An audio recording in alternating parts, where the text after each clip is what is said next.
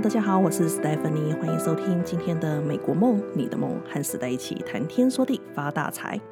投资有很多种，有些人投资房地产赚钱，有些人投资股票赚钱，有些人投资爱马仕赚钱。今天我们很高兴邀请到 Zack 来和我们聊聊如何靠投资手表赚钱。Hi Zack，你好。Hello，大家好。Hello Stephanie，你好。你好，哎、Zack，我认识你超久的、哦，可以很大声的说我是看着你长大的，so proud，对对对感觉自己很老这样子。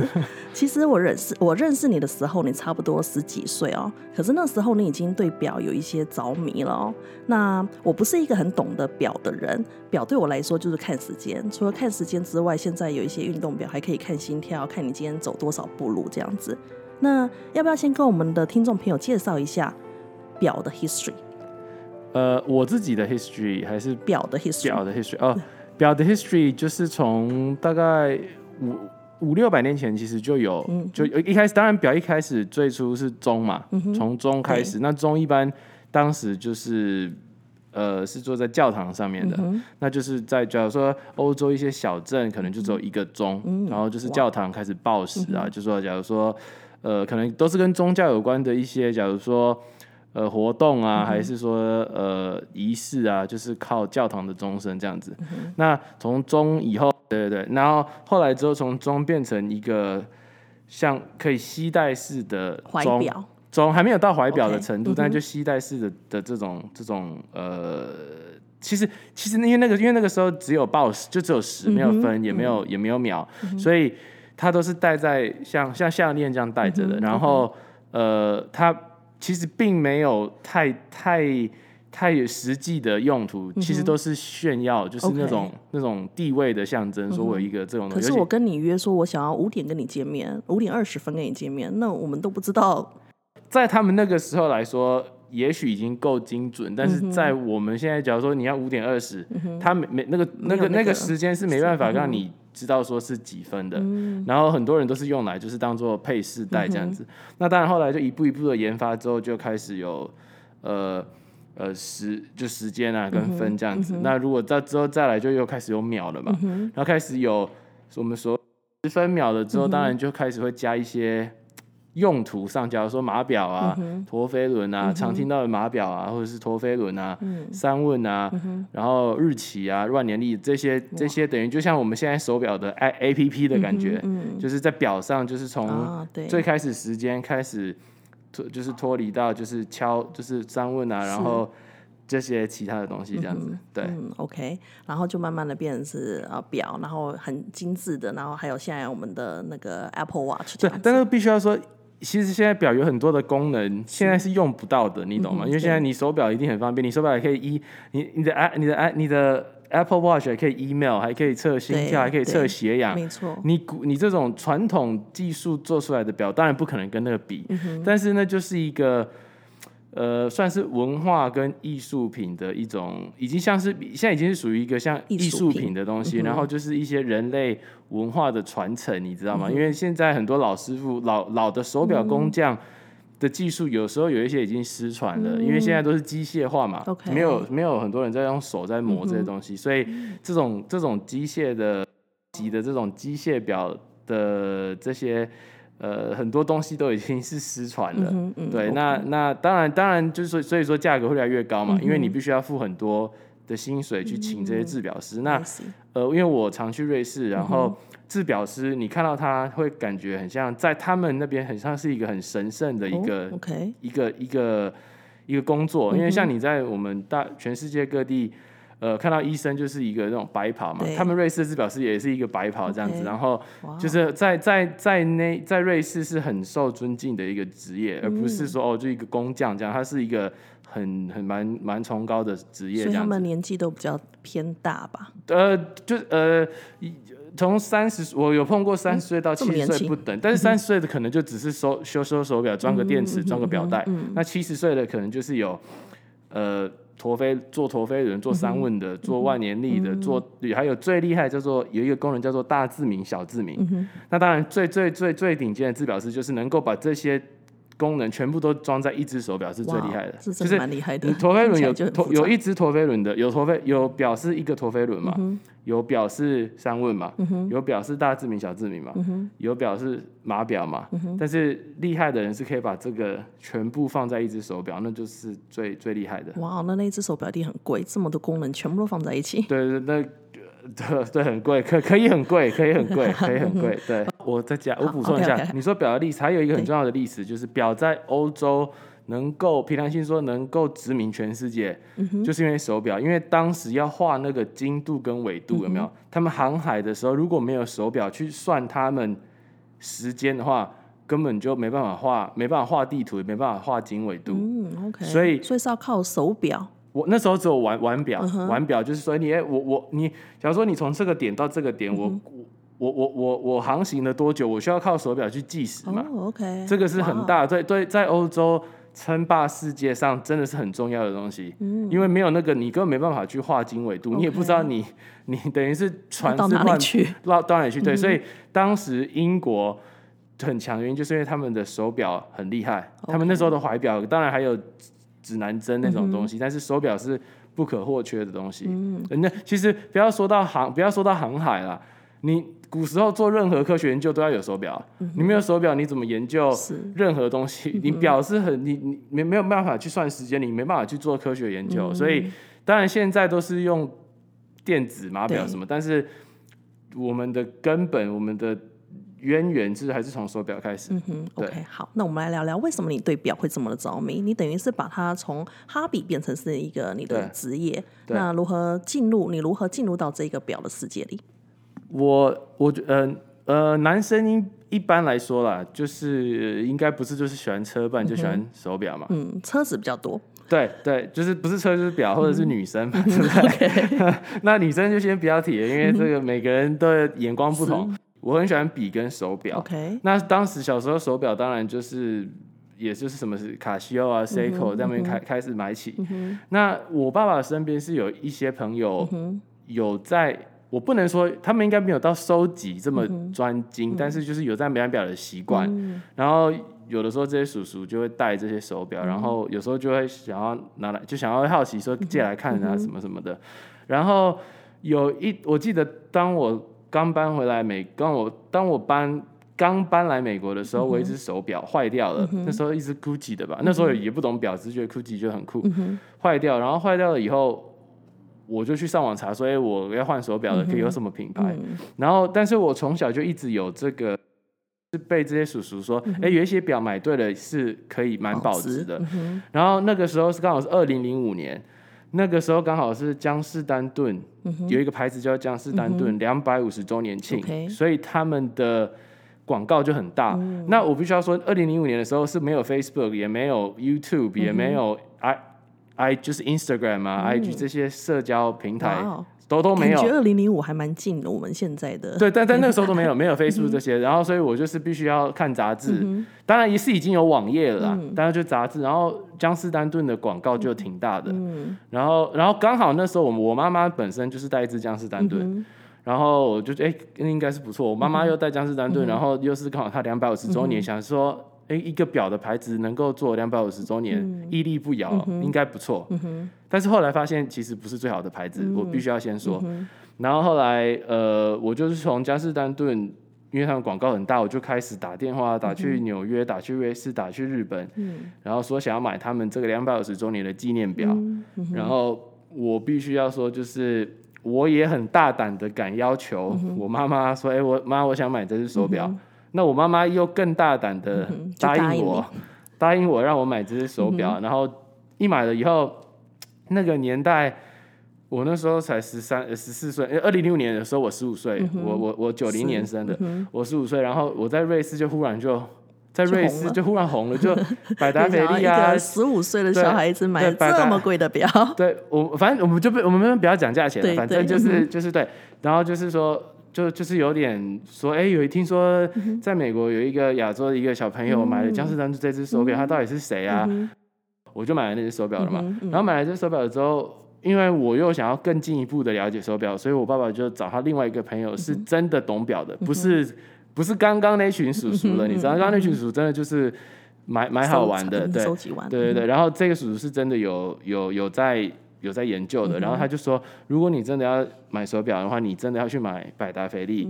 当然江诗丹顿也不错，但是如果你要收集投资的话，百达翡百江诗丹顿也是有好的东西，但是百达翡丽真的是呃。如果是要收藏是比较，或是要投资是最好的。然后我就开始对百达翡丽开始做，开始做研究。然后其实那时候也说研究，也不能说研究。那时候所谓的研究就是去书局买一些杂志。那时候真的没有网络嘛，就有网络，但是没有这么多这么多介绍这些这些平台让你去了解手表，就是买一些什么一周刊啊，一些杂志有的没的。然后呃。呃，然后，然后后来百达翡丽的总裁也从江诗丹顿那边得知，说，哎，有一个小孩子买了一只这么江江诗丹顿这么贵的手表，他是谁？然后就请他的他们日内瓦的店的店长联络我说，哎，如果以后你们有要买百达翡丽的话，就是请直接跟我们联络，因为当初我们是有透过一个拍卖会。去认识百达翡丽这个总裁。OK。那那百达翡丽后来说，我们我们不需要有这个中间人，就直接想要 direct，就想要有一个 direct relationship，然后就打电话给我们了。然后打电话给我们之后，那个时候我必须要说，我们运气不错，因为那个时候很多中国人、印印印尼人、华侨啊、泰国人，他们都很有钱嘛，也很爱买这些手表。我开始买的时候，他们还他们还没有起步，你知道吗？那个时候最多的。那时候亚洲最多我买的，反正就是台湾、日本跟香港这三个地方是最多人买的。那时候大陆还没开始，然后不然就是欧洲嘛。那所以那个时候我的名气，因为那个时候变成说你的竞争没有很多，不然你看现在大陆超级有钱，泰国的也很多有钱，不要然后还有越南也对 越南啊、缅甸啊，都是那些皇室，还有一些那个。博莱是嘛？Brunei，Brunei，文莱了，文莱，都他们都都对吴尊对，然后然后还有那个谁，那个新加坡啊、马来西亚都有都很多有钱，但他们那个时候他们没有开始买起来，所以那时候我本来就是说我的业绩不需要冲这么高变成 VIP，你知道吗？那。当然，我也是花不少钱，只是说，如果现在进入这个行业的话，可能你的门槛会更高一点，就是要变成 VIP 的门槛会更高，因为越来越多人，他不可能让大家满，让大家都满意嘛。是，所以我运气也不错。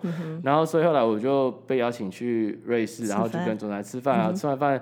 所以他也他也觉得我很特别，因为虽然他们是钟表世家，但是连他十五岁的时候对表可能都没这么有兴趣。虽然他们这是他们家族产业，他搞不好十五岁也是喜欢。所以他就是百达翡丽的那个人。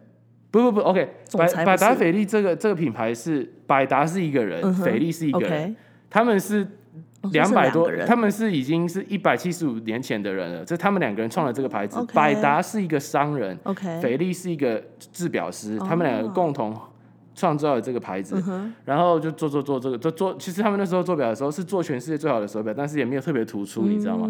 然后，然后二零年代的时候，因为美国，因为他们那时候主要是销美国，欧洲所有的表制表的行业最大的呃市场都在美国。但是因为二零年代不是美国经济大萧条嘛，那个 Great Great Depression 嘛。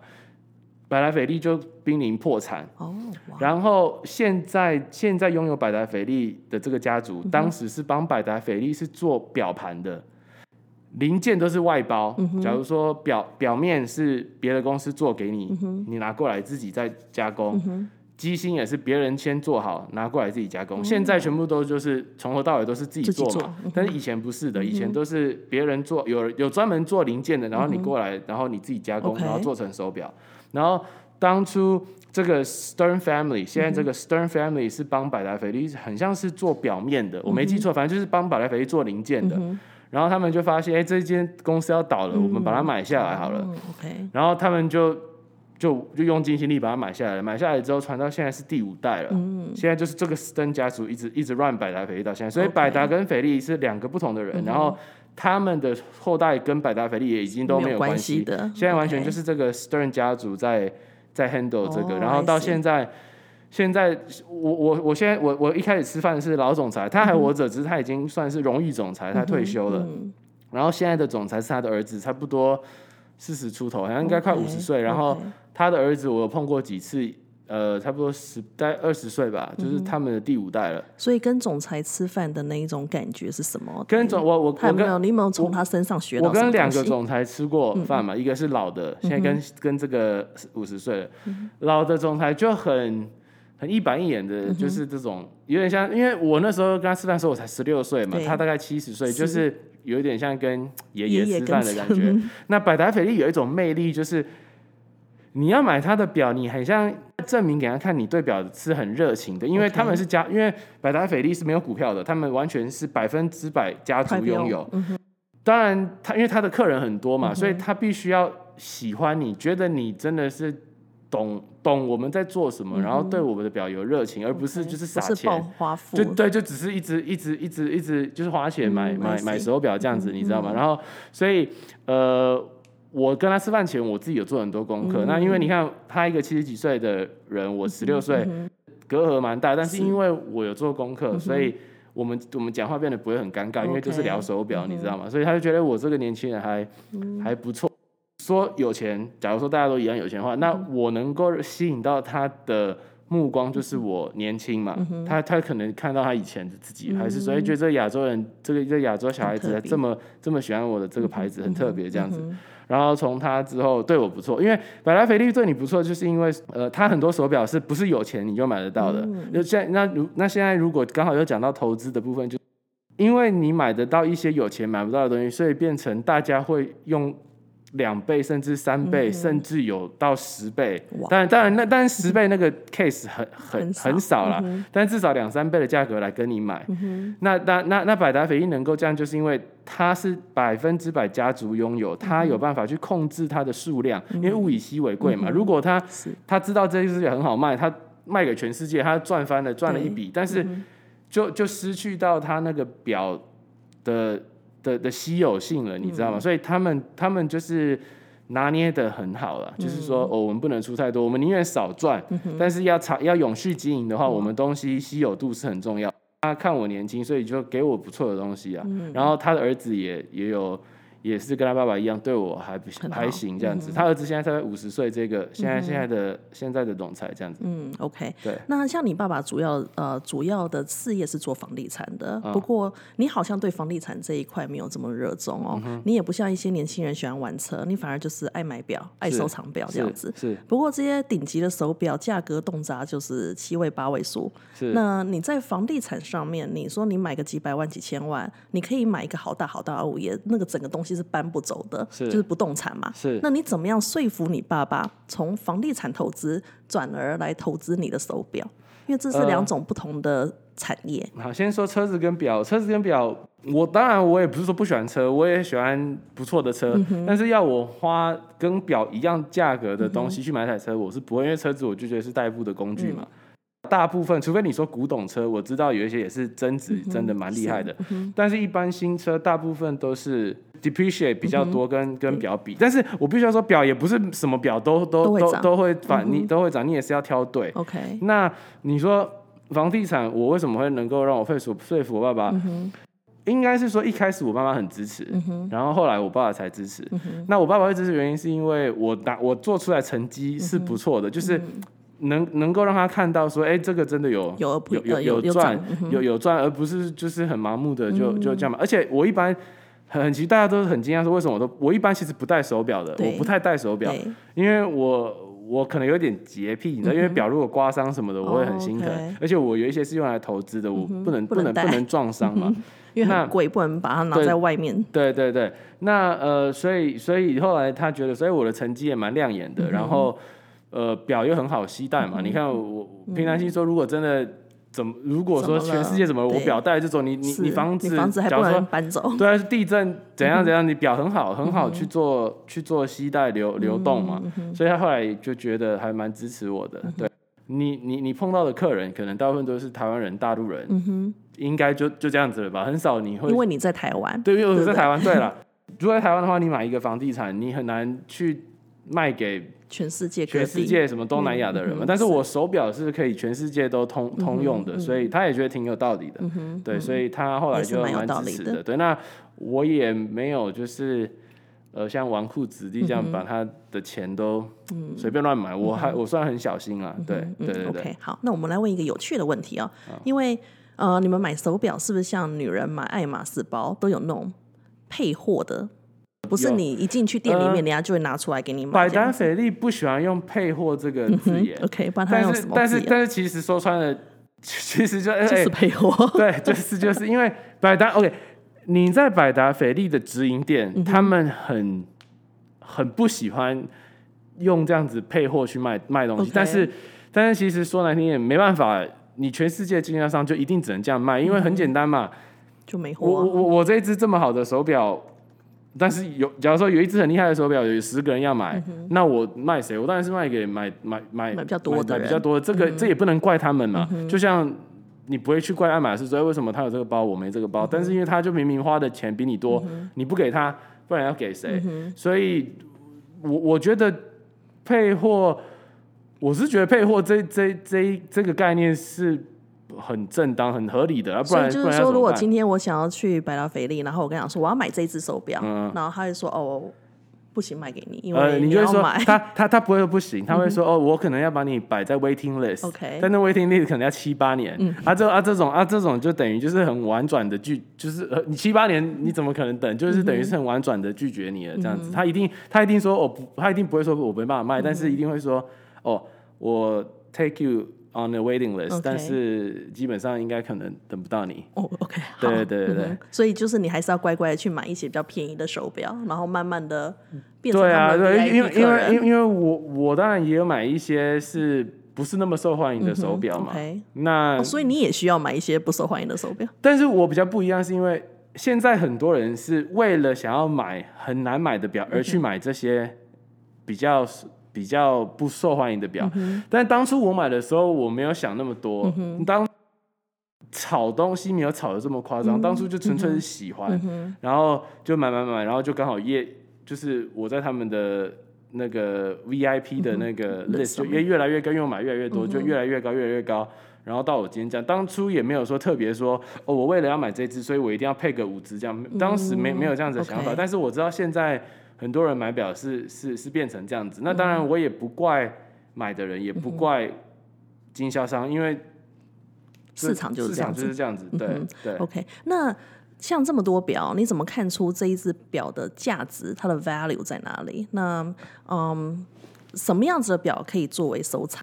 价值第一个就是品牌嘛，然后还有历史嘛，嗯然后还有现现代的表，就是还有 IG 嘛，现现代才开始，这个是比较新的方向，就是 Instagram 啊，social media、那那收集什么样子的表？有人很多人问我说，哎、古董表比较好还是新表？对，或者是我想要收集表的话，你会建议我买什么对样子的东西？我我我个人是说，有有，假如说大部分都会问我说，哎、到底古董表比较好还是现代表比较好？我是觉得说，其实古董表跟现代表都有很不好的，都有也都有很好的。那其实最容易判断就是稀有，稀有度是最最我觉得很大的因素啊。但是问题是，稀有是要很抢手的品牌稀有。嗯，可是百达翡丽每个都稀有啊。呃，不是，不是，我的意思是说，假如说今天卡地亚好了，嗯 但是现在假如说，假如说卡地亚说，哦，我今年出了一套五只的手表，那就稀有了。很稀有嘛，数字，但是问题是这个牌子是没有那么炙手可热的手表，所以这五只就算是 limited，、只是他们 marketing 的 strategy。OK，但是百达翡丽今天出五百只，比卡地亚多，对不对？但这五百只可能卖到完全卖光，然后而且还翻倍卖，所以就是牌子是很也很重要。牌子很重要。所以稀有度不是呃稀有是固然重要，但是牌子是更优先的，你知道吗？所以最保值的手表，我们刚刚说一直讲百达翡丽，所以百达翡丽是一个百达翡丽劳力士也不错劳。力士。然后最近比较算是表界，算是大家都说是 bad boy，、就是哦 OK，就是 Richard Mille，、有一个 Richard Mille，大家那个很理查米勒，对这个这几个牌子最近都还还有一些独立制表师，嗯，像 Philip Dufour 这种比较可能大家比较没有听到、Philip Dufour 啊。呃，或者是 F.P. Journe 这些就是比较属于独立制表师，这几个牌子最近都很抢手。OK，对对那你怎么看出这一只表到底值不值得收藏？其实表跟车有一个地方很像是，像 B N W 有三系列嘛，对不对？然后现在的三系列前一辈的三系列还有在前面的三系列，还有在前面三，等于三系列也是不同的进化百达翡丽也是啊，像现在很抢手的精英系列，就是五七一嘛，五七一现在绝版了，它之后可能会出一个，我现在随便说一个型号，因为我不知道他们，对。然后五七一之后可能会出个六六七一，那五七一之前就有什么三七一啊，等于就是它也是一个，也是跟三系列一样，是有一个进化在进化，那你就看它的前身是不是呃在表界有。很大的影响力，然后在表界当时是不是卖的很好，你就可以大概知道说，哎，这只表的未来是不是呃有潜力？那当然有，这我也不是说有一个水晶球我可以看到未来，当然也是会有危险。大家要追的东西都是差不多的，看也许拍卖会的记录吧，或者是你要跟像像百达翡丽，呃，最近卖了一只表，卖了三千一百万。瑞郎，差不多十亿台币，那那是美金多少？三千一百万的瑞郎，美金就大概三千三百万。OK，美金差不多十亿台币嘛。所以就就是你要去看哪一些型号抢手，主要是看哪一个型号抢手。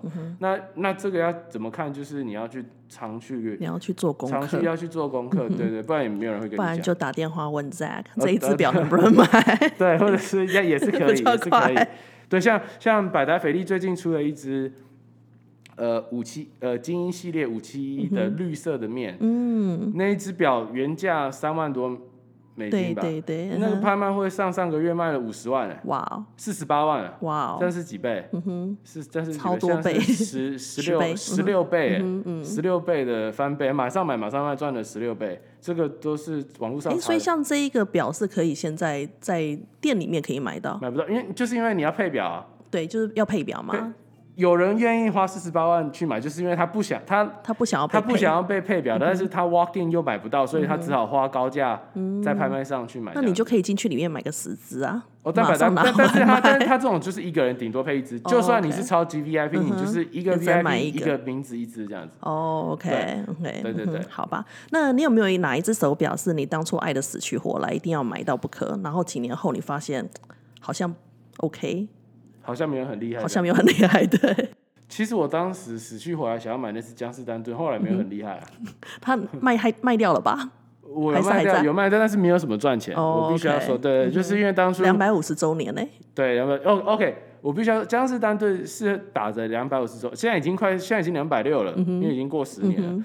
我也我也不想要说他的不好，这他真的是不错，只是因为江诗丹顿他他并不是家族拥有，他是集团。那集它就是 Richmond，它是 Richmond 集团的，它跟卡地亚，呃，什么 Mon Mont Blanc 万宝龙那个表是同一个集团。然后，当你是集团去去 run 一个去 run 你这些牌子的话，他们的主要目标就是要 profit 嘛，就是要赚钱，因为太多 shareholder。那当有当你有这个状况的话，你变成。你会一直要一，你必须一直一，因为一直要做手表，你量就要做很大，因为量做越大，你你你你赚的钱，他们就是以比较以 profit 为主要以 profit oriented，那变成说你变得不稀有，因为你东西做很多。那百达翡丽就是他忍着，就说他明明知道这个很赚，但是他还故意停产。嗯，你懂吗？就是就是这个这个是我还蛮佩服他们的。当然他们也已经赚很多了，是。但是就是说他们知道这个很赚，但是他们为了要树立品牌的形象，然后不要让做到烂掉了，他们宁愿停产。但是你一般如果是集团的东西，集团下的表比较难去做，还是有股东嘛？对对对，因为百达翡丽他们百分之百 own，就是他们。Family 可以自己去 decide 什么要要不要多做，什么时候要要该该停这样子。那你在什么样情况之下，你会愿意把你的表卖出去？你不太会，不会卖。如果人家给你二十倍、三十倍，你也觉得没关系，我放着越老越值钱。哦，对，这种表，而且一般的表都是越放越值钱。对啊，呃，尤其是古董的啊，现代的，呃，就是但那我在我不需要卖之前，我越放越越值钱。我没有理由卖啊，给我小孩子哦。嗯，对啊。那当当然，如果如果以后我死了，他要卖，那也没办法啊。OK，好，这个太远了，太远了。OK，好，那在这个 moment，你有没有什么表示你还没有办法得到，可是你超想拥有？那个三千三百万那只。OK，好，加油。因为那个已经卖掉了，那已经卖掉了，所以你不能买了。OK，好。那个那个已经标，人家已经买走了。没有，还还有一些啦。但是因为我现在如果说一些型号，我怕大家觉得，因为。大家可能对型号还没有不是很熟。对，嗯呃，所以像有一只古董的一五一八不锈钢的那个就会很厉害，嗯或者是二五二三玫瑰金嗯那个也很厉害。不容易拿到。不不，那那有一些是古董的，那都是在人家家里，哦那没有人没有人拿出来放，你就买不到这样子。这种就是可遇不可求，你有钱，但是拥有的人也搞不好比你更有钱，那人家不一定要卖嘛。嗯也对，那你可能而且每个人都拿来当传家宝嘛。很很有可能对啊，嗯而且表又很真的很容易携带啊。也是 OK。那你现在在苏富比工作，哎，我不是我在富艺市拍卖会，大家都知道佳士得、苏富比嘛。嗯那富艺市可能全世界算第第三大、第四大的。嗯当然，它苏富比跟佳士得画啊什么，他们是最最大，他们拍卖会等于是占了百分之九十吧，这两间几乎占那么多。那那富艺室是比较小的，但是我会在富艺室的原因是因为我们表示最强的，就是表示我们的强项，因为当时。佳士得一个很厉害的一个拍卖会的人，叫做 Oral Back，他后来离开了呃佳士得，然后跳到富艺士，然后变成 partner 而不是员工了。那他就把很多的客人都带来富艺士，但所以我我就在富艺士这样。所以富艺士也是一个拍卖会，拍卖会啊，拍卖会他拍卖他富艺士也是有卖画，也是有卖有的有是有卖其他的东西，只是他的手表是这三个里面最强的。OK，我一直有一个问题，像我们在房地产，我们会到拍卖会，都是因为屋主可能没有办法付出钱来，那就是因为可能欠税啊、欠银行钱。那像表啊、画啊，到了拍卖会，是不是因为也是因为卖的人有某种经济的因素，他需要拿去拍卖会把东西卖出去？我老我老板知道，但是一般我们不会去问说，哎、你这个人为什么？这个表为什么在这个拍卖会出对对，我？们不会去问呢、有的时候可能他就想要卖掉，然后买其他东西，或者是说，呃，他老了。哦，有我我是有碰过，就是一个收藏家已经八九十岁了吧，然后他有很多小，他有两两三个小孩。那问题是两三个小孩，你一只表不可能切成三半啊，那就只好卖掉分分钱这样子。所以你们的拍卖会其实就像是一个 market，就是帮忙买卖手表的地方，就一个 platform 嘛，就是一个对，就 platform 吗像其实其实很其实就像卖画这样子，只是只是东西变成手表。OK OK OK，对对对。那这样子就是我今天如果我想卖一只手表，然后我就拿了我的手表去你们公司给你们看，嗯，给你们鉴定，对。然后那只手表怎么样会在这个拍卖会场出现？怎么什么意思？就是说，因为拍卖会场不是大到标价，对。说到这一只表我要标多少钱，标多少钱。对对，那我今天是一个卖想卖我手表的人，我去你们公司，那流程是怎么样走呢？你你你表现给我们看，对，我们会决定要不要收，因为有的时候，假如说这个表，我说难听一点，假如说这个表不够好的话，我们也不会卖，因为损公司的形象，因为卖不出去，流标了就比较丢脸。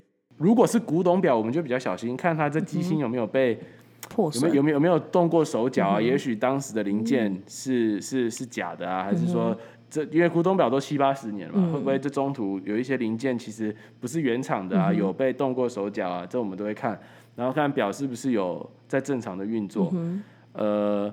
然后，如果是新表的话，就比较容易，因为新表大部分都是有证有证书啊所以你们也卖新表，也卖旧表。有啊，都有卖，都都有卖，有主要就是二手的，你要拿出来卖都都可以，也不能算二手。有的一些人买的表，像我有一些不戴很新，我拿出来卖，其实也不能算二手，就是但是 pre owned 啊，就是就是有人买了，就是已经有人先买拿出来卖，呃，然后还会看，如果是新表的话，我们有时候就会联络当今，假如说百达翡丽有一只新的，我就联络百达翡丽，哎，这只表当初是什么时候？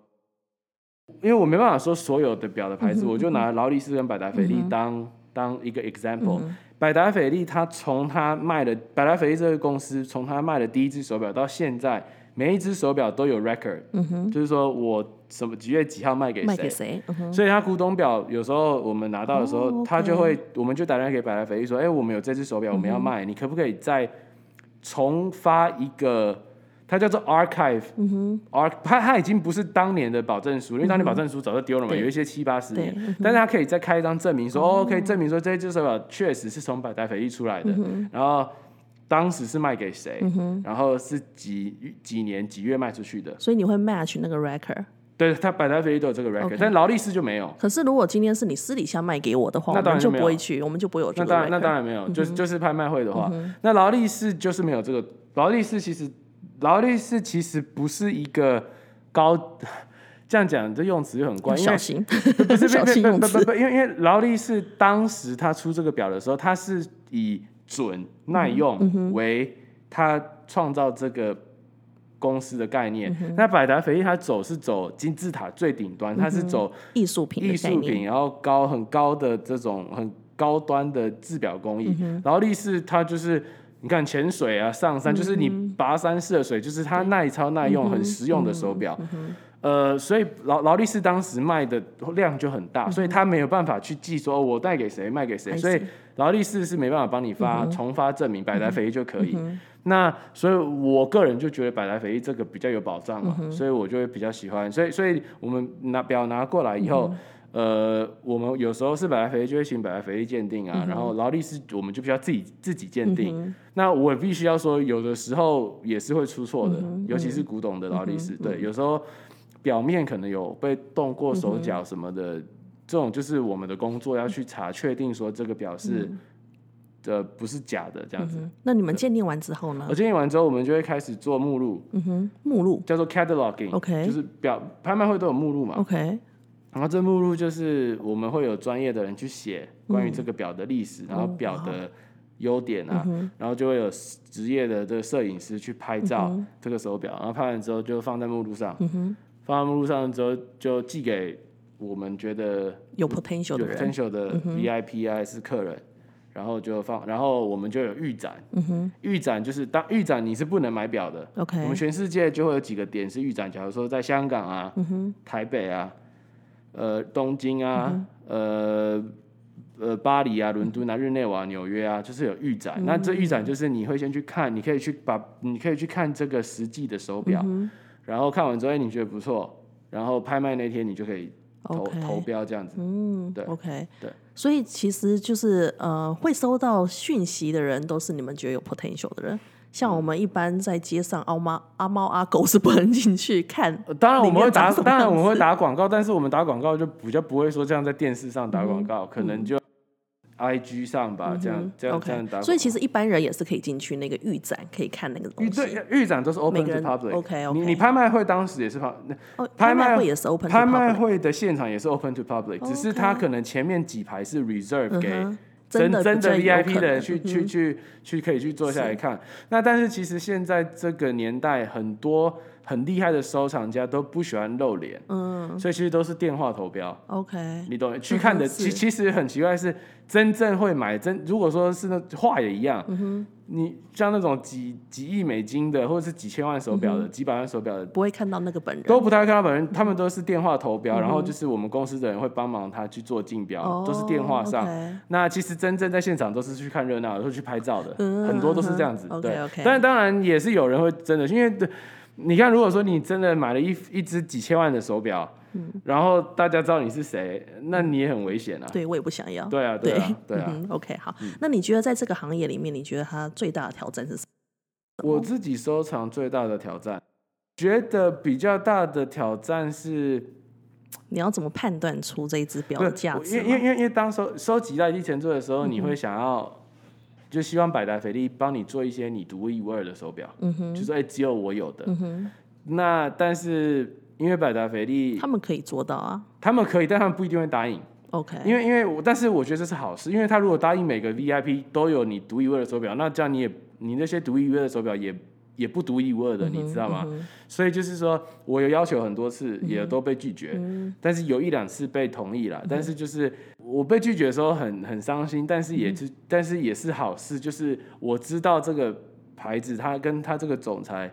不是每个人都说 OK OK OK，那当你得到的话，你就是真的得到一个很宝贵的东西。可是什么叫做独一无二？是说我要跟他讲说，我今天我要什么颜色，对对对对就全部是你自己设计出来的。对对，假如说这只表当时量产的是黑面好了，嗯然后数字是罗马数字，然后表壳是不是黄金的？嗯那如果你跟他说我想要白面，然后阿拉伯数字然后不锈钢的。嗯那那那那全世界就只有你有而已啊！那这个如果上拍卖会，价格就很夸张，很夸张。嗯对。我就随便打一个比方，我说，假如说呃一只手表，假如说三万块好了美金，嗯是不锈钢的，如果你能够让他帮你做一只钛合金的，那只表肯定至少六百万甚至一千万美金，因为全世界就一只而已。嗯哼那这就炒得很高。可是我为了要让他帮我但是做那为了对我，但是为了 我可能前面对要投资很多东西。对对对对对当当当当他愿意帮你做到这程度的时候，可能你已经花了。也已经很不知道多多少钱了，了对啊嗯他等于算是回馈你一个，有一点回。其实百达翡丽要做什么他都可以，对他来讲没什么，只是他要不要，他可以他可以做一个塑胶的，你知道吗？哦但真的真的，他他拥有这个厂，我什么材质都可以做，我可以做我可以做皮的，也可以，我可以做塑胶袋。谁要去买一个百达翡丽塑胶的东西？我 我的意思是说，他们要其实对他们来说，这是一点都不麻烦，但是他就是不帮你做，就是因为为了他要保护他这个品牌的形象，我不能每个人每个人每个人都都要 custom made，然后我每个都要做，那我我我我我我满足所有的人，那等于就没有意义了。是对，没错呀。那江诗丹顿就有这样子的问题，嗯。因为江诗丹顿它有一个部门是你只要付钱，你你你要求什么他就做什么。哦，OK，嗯对，那这种就长为长远的话，就变成大家都有独一无二的东西。那嗯也如果大家都有独一无二的东西，那那个东西也就不独一无二了。对，也是，嗯对，Yeah，OK，好。那你有没有什么样建议想给这一种踏入收藏表的朋友？OK，第一点就是当然是就很说说残忍一，就是说直残忍一点，就是说直接，然后比较不中听一点，就是你当然是要有嗯子弹要多对，你资金要够。那我我知道很多人就说哦，你就就是去尝试不同的表款，到时候你就知道你喜欢什么了。嗯这点我是认同啦。你很想要买一只手表，它一百块好了，嗯但是因为你觉得哦，这一百块一百一只手表，我忍不心下手，我不要，我还是买十只十块十块十块十块好了。但是那十只十块十块十块十块，因为它就是那种便宜货，等于是就变一个乐色等于啊。变成你你久了以后，你还是会想要买那一百块，嗯那那一百块的那一只表永远会是你的梦嘛。嗯，是，是我我的建议是说，倒不如集中火力就买那一只，我觉得你就不会后悔，你知道？因为像我知道很多人，就是或者很多受访问的人就说，哦，你你要多买，你才知道你自己喜欢什么什么，这好像也是对啦，但是又变成你会花很多冤枉钱。可是我也不想知道我喜欢什么，我想知道哪一个投资对啊。对对是啊是啊是啊，所以所以我个人是觉得说，不管你有有钱的人，很有钱的人，你子弹可以出多一点，买超厉害的。那比较经济状况比较有限，你还是可以存，把你的子弹存起来，买一个中上的东西。我宁愿不要一百只，我宁愿买十只超厉害的。我觉得，然后那那十，因为好东西大家都要，你知道吗？所以这十只反而会，我觉得以后带给你的那个 return 会比较高。所以你这十只买来的，目前价格都很好，都没有买错的。买错的，我我必须要说我没有买错，但是我有我有买，我承认就是我有买一些手表是为了要跟百达翡丽有建立关系，建立关系，对对对，没有没有没有所谓的错的表啊，因为表其实错的表就是不会增值啊。但是我必须要说，这样子的想法有点错误，是因为买表的初衷其实是要买一个东西来用，你知道吗？而不是买来赚钱。如果你要赚钱，其实正照照理讲，你正常途径是去买股票跟工作，而不是买手表。你看，是我当初会买手表，不是因为为了要赚钱，是当初买完之后发现，哎、这个会可赚钱哎这个可以赚钱，而且有一些数字赚的蛮可观的，嗯我才去往这个方向。哦，OK 所以你，所以你说如买错，怎么叫做买错？因为不赚钱。但是问题是，表本来就不是让你赚钱的东西，你知道吗？因为赚钱是一个 by product，、就是说我买表之后，哎、刚好可以赚到钱，而不是我买表是为了赚。这个这个观念，我就觉得比较。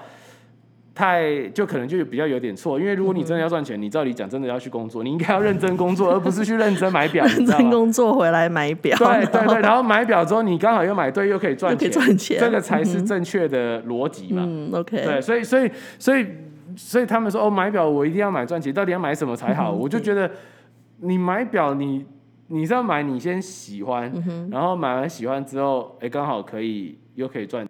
可是喜欢我又不会拿来戴，我只是摆在那边看。其实你也有些人会拿来戴吗？就有当然了，你你知道我现在很多古董表啊，现在很多古董表大概七八十年了嘛，都卖五百万、六百万，甚至上千万美金，都是刮痕累累。你七八十年前，那根本就他们真的是拿来当工具使用，你知道吗？所以刮痕累累拿去卖，还是可以卖到很多钱。古董表可以，新表不行，因为新表大家就会 expect 它，哎、要蛮新的。就是嗯但是你不可能，你你没办法说去去要求一只八八九十年甚至一世纪的表，完全没刮痕，那等于那也很怪，你知道吗？所以有没有人把那个古董表，然后拿来抛光？哦如果 古董表，古董表若一抛光就没有价值了。嗯，因为古古董表，古董表最最最忌讳的就是抛光。嗯因为古董表抛光就感觉很像你把一个八十岁的老太婆带去做做美美容，把它拉皮，对，但是就变得很怪，因为、因为呃手表的它是它的 history，对啊它的历史，嗯因为假如说手表，假如说它的表表表壳好了，表嗯壳假如说有一个部分是要有有有有角度的，嗯或者是有一个特别的弧度，当当时的设计是有一个它的弧度、它的角度，你抛光抛抛抛抛抛到最后，你那个弧度跟角度都就不见了。钝了嘛，就会钝掉，然后都不见了，那个就很伤手表的品相。如果一只古董表一个没有抛光跟抛光过，那价格差一半以上。哇，OK，假如说一百万的手表，你抛光你抛光的可能只卖五十万，甚至不到。嗯，所以抛光是很忌讳的。所以不要为了那个就是画足天色，然对，真的不行对，嗯绝对不行，绝对不行。好对对对对，那我们就来，接下来就是我们节目快问快答的时间喽。好。第一个问题，最令你受到启发的一句话 e a beautiful things don't ask for attention。，OK？你的人生至理名言是什么？这个问题比手表还要难很多。嘿我手表那我一直 好，跳过跳过跳过。第三个问题好了，你如何管理你的压力？我如何管我的压力？你没有压力，有，我吃东西啊，运动完，我，出国玩，OK，好。那你最近或者是吃 Xanax。吃 OK，嗯哼，好，跟我一样 OK。那你最近有没有读过什么样子的书，想跟大家一起分享的？我很我没有呃，你没有在读书，那我我 OK，我必须要说，整个快问快答可以删掉了。我没有。那还有没有今天的内容有没有什么补充？我要开始做今天做 ending 了。当你花一笔钱买东西的时候，嗯你一定会很痛，就是一定会痛，因为觉得哦好贵。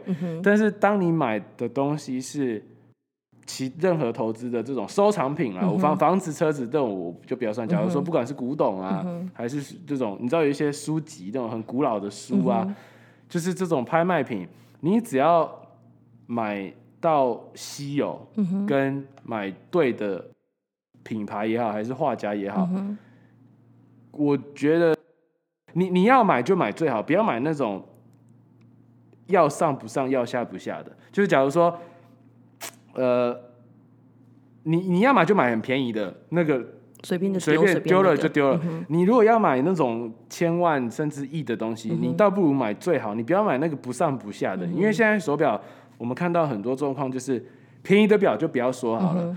你贵的东西只会越来越贵，那你不上不下的东西就一直跌，因为不是、因为你你人只要有钱都是人都是往上看，没有往下看的嘛。那你一有钱之后，你一定说，哎、十块钱，哎、有一个十五块的，哎、我来试试看这十五块的。那当你有十五块的时候，你说，哎、我来试这个二十块的，人只会一直往前追，一直往前追。所以不管画也好，或者是手表也好，还是说任何收藏品也好，我觉得如果你的资本是够的，你就要买。要就买最好的，不要买那个。哎呀，我觉得这个这样子 OK，因为那样子 OK 的东西，未来来说可能就不会有人要。因为我如果如果真的要我要进入进入画收集一幅画，还是说买手表的话，我干嘛要去 settle for something less？如果我有钱，我一定是买最好的啊、那永远都会有有钱人，对所以你只要东西买对，你不管多就是多贵，我觉得都是反而比买那种。中间要上要上不上要下不下的还要好，嗯，我觉得这个是我买表很很很学到蛮大的那个启启示，因为我我现在就是一开始 initial 买都很贵，但是后来的那个 reward 都还不错，嗯，OK，因为因为因为我知道抢手的东西大家都要，所以我当下买很贵，但是买完之后大家也都是跟我要一样的东西，那大家都跟我要一样的东西，我的价格就会往上走，往上走。嗯对哼，对。所以其实你在买表的时候，你在看表的时候，你怎么会觉得说，你你你的 process，你的想法，就是你觉得我要怎么样的情况之下，我才会下手动这一只？